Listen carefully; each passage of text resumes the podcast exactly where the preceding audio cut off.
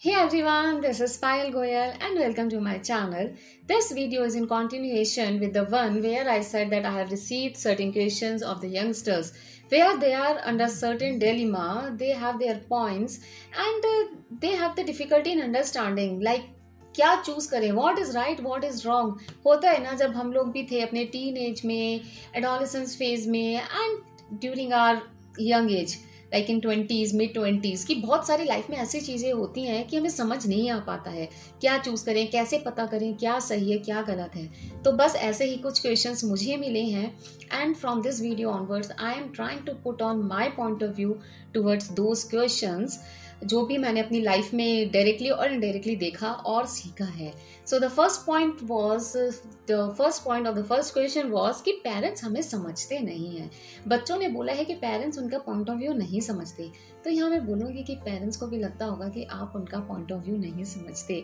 वो हम किसी भी रिलेशनशिप में हो, किसी भी पॉइंट पे हो, हर, लगता ही है कि यार सामने वाला ना हमारा पॉइंट ऑफ़ व्यू नहीं समझ रहा है which is which is very very common क्योंकि हर एक का अपना सोचने का, अपना नज़रिया लाइफ को किसी भी चीज़ को देखने का एक अपना अलग नज़रिया, अलग एक परसेप्शन होता है।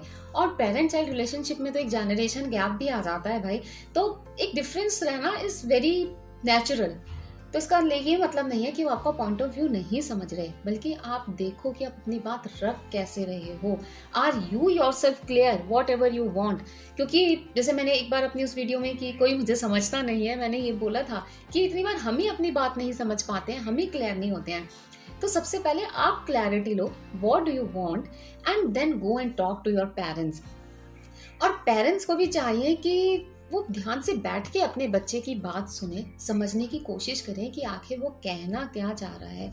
क्योंकि मेरा ये मानना है लाइफ में ना, ऐसी कोई भी प्रॉब्लम किसी भी रिलेशनशिप में नहीं है जो बैठ के ना सुलझ सके। हर एक प्रॉब्लम का सोल्यूशन है अगर आप निकालना चाहो तो। और उससे पहले ये भी देखो कि कहीं ये आपने परसेप्शन ही तो नहीं बना रखा है कि यार नहीं, मैं तो होता है ना कि हमें लगता है, नहीं यार पेरेंट्स है ना हमारी बात समझेंगे ही नहीं। या फिर बच्चा है ना, ये तो हमारा बच्चा तो ना हमारी बात कभी सुनता ही नहीं है, वो तो समझता ही नहीं है। तो इतनी बार हम अपनी परसेप्शन की वजह से भी हम समझ नहीं पाते हैं, हम अपनी बात ना तो समझा पाते हैं और ना ही समझ पाते हैं। So just try to figure it out कि आपके बीच में क्या प्रॉब्लम है, क्या इशू है। और ऐसा नहीं है कि वो आपके पेरेंट हैं यार, उन्होंने आपको जन्म दिया है कि वो आपका पॉइंट ना समझे, आपकी बात ना समझे। कहीं थोड़ा मिसमैच हो सकता है बट देन बीच का वे आउट भी निकल सकता है। And similarly for the parents ऐसा नहीं है कि बच्चे आपकी बिल्कुल बात नहीं मानते यार अभी तक भी तो मानते आए हैं। अब क्या हो जाएगा कि ऐसा क्या हो गया कि वो आपकी बात नहीं सुनेंगे? अगर आप प्यार से बैठ के समझाएँगे। And then coming to the second point here which is about depression and is very very important and valid point यहाँ पे बच्चों ने बोला है कि अगर वो अपने पेरेंट्स को कहते हैं कि we are feeling that we are under depression और हमें काउंसलिंग चाहिए, हमें थेरेपी की ज़रूरत है तो उन्हें क्या सुनने को मिलता है? कुछ डिप्रेशन नहीं होता है। तुम आराम से अच्छा खाना खाओ, पियो, खुश रहो, पढ़ाई करो and you will be all right then is this the way depression is treated तो मैं बोलूँगी, यहाँ ना सिर्फ़ ये आपके पेरेंट्स की ही बात नहीं है our society is like that यार मुझे तो डॉक्टर्स ने कुछ कुछ डॉक्टर्स ने भी बोला है कि कोई डिप्रेशन नहीं है, यार खुश रहो। क्यों तुम कह रहे हो कि यू आर अंडर डिप्रेशन खुश रहो, ठीक हो जाएगा। तो खुश रहने से अगर ठीक हो जाता है तो कौन नहीं चाहता है खुश रोना खुश रहना। Everyone wants to be happy लेकिन हम इसको क्यों एक्सेप्ट नहीं कर पाते हैं? हम क्यों लोग डिप्रेशन को इतना सीरियसली नहीं लेते हैं? क्योंकि हम इसको इतना जनरल बना दिया है। मतलब हम सैडनेस को डिप्रेशन बोलते हैं। लाइक like, आज किसी भी वजह से मूड खराब हुआ कुछ गलत हुआ तो हम किसी दूसरे को क्या बोलेंगे? यार आज ना मैं बहुत डिप्रेस हूँ क्योंकि ये हो गया।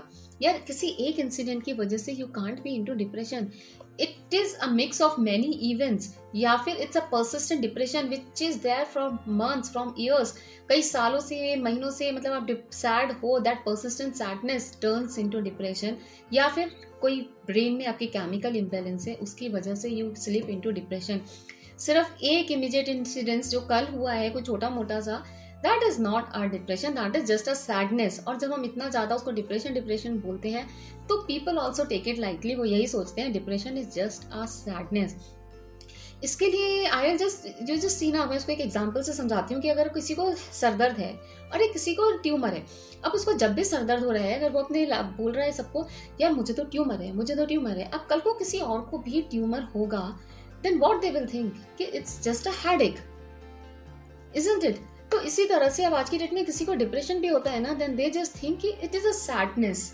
which it isn't so my request to all the youngsters is that that first of all, you see whether it is a sadness or persistent sadness कि लाइफ में कुछ ऐसा हुआ, कोई बहुत बड़ा इंसिडेंट हुआ, जो उससे आप निकल नहीं पा रहे हो, आप चाहकर भी खुश नहीं रह पा रहे हो। कहीं वो डिप्रेशन की स्टार्टिंग ही तो नहीं है। या फिर बस एक सैडनेस ही है कि ठीक है, वो एक कुछ दिनों में अपने आप ठीक हो जाएगी। बट इफ़ यू फील कि अगर वो पर्सिस्टेंट सैडनेस से आप नहीं निकल पा रहे हो उससे then talk to your parents लेकिन अगर पेरेंट्स आपकी बात नहीं समझ रहे हैं, जो आपने अभी बोला था तो हर किसी की फैमिली में कोई ना कोई एक ऐसा बड़ा या फिर फैमिली फ्रेंड होता ही है, जो ये सारी बातें समझ सकता है। आप उनसे बात करो।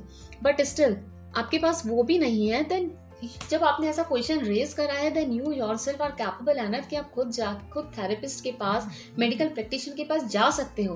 बट माई एडवाइस इज़ कि आपको कभी भी लग रहा है that you are going through any mental illness then don't don't ignore that इसी वजह से ऐसे ही बहुत सारे चीज़ें होती हैं कि हम इग्नोर कर देते हैं क्योंकि पेरेंट्स नहीं समझ रहे, कोई हमारा साथ नहीं दे रहा है, कोई आपका साथ नहीं दे रहा है, आप खुद तो अपने साथ होना, अपना साथ क्यों छोड़ रहे हो आप? जब आप अपना साथ छोड़ रहे हो, तभी तो कोई और भी आपका साथ छोड़ रहा है। तो अपना साथ नहीं छोड़ो, आप खुद जाओ काउंसलिंग के लिए, आप खुद जाओ थेरेपी के लिए। और अगर आपको लगता है कि आपका कोई ऐसा फ्रेंड है जिसको भी काउंसलिंग की ज़रूरत है but there is no one who can help him और हर तो आप लेके जाओ उसको but please please don't ignore this the second reason that we ignore the mental illness is अगर हमने एक्सेप्ट कर भी लिया ना, कि हाँ किसी को मेंटल इलनेस हम ऐसे डिस्क्लोज नहीं करते। क्यों? क्योंकि हमारे एक बहुत बड़ा टैबू है। अगर किसी ने सुना ना कि यार किसी का डिप्रेशन का ट्रीटमेंट चल रहा है देन हाउ इट गोज पता है उसका ना डिप्रेशन का ट्रीटमेंट चल रहा है।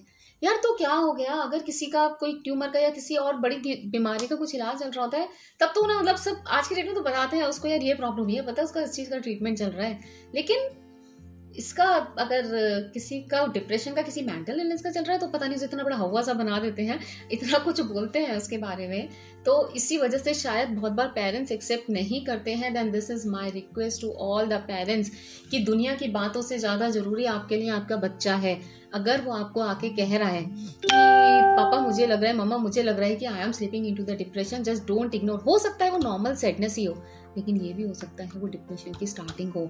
और अगर वो नॉर्मल सेडनेस भी है तो जस्ट थिंक ना, अगर आप उसके साथ बैठ के थोड़ी सी देर बात कर लोगे, उसकी बात समझ लोगे, उसको कितना अच्छा लगेगा, वो डिप्रेशन में जाने से बच जाएगा और जो उसकी सैडनेस है ना उससे भी बहुत जल्दी बाहर निकल कर आ जाएगा।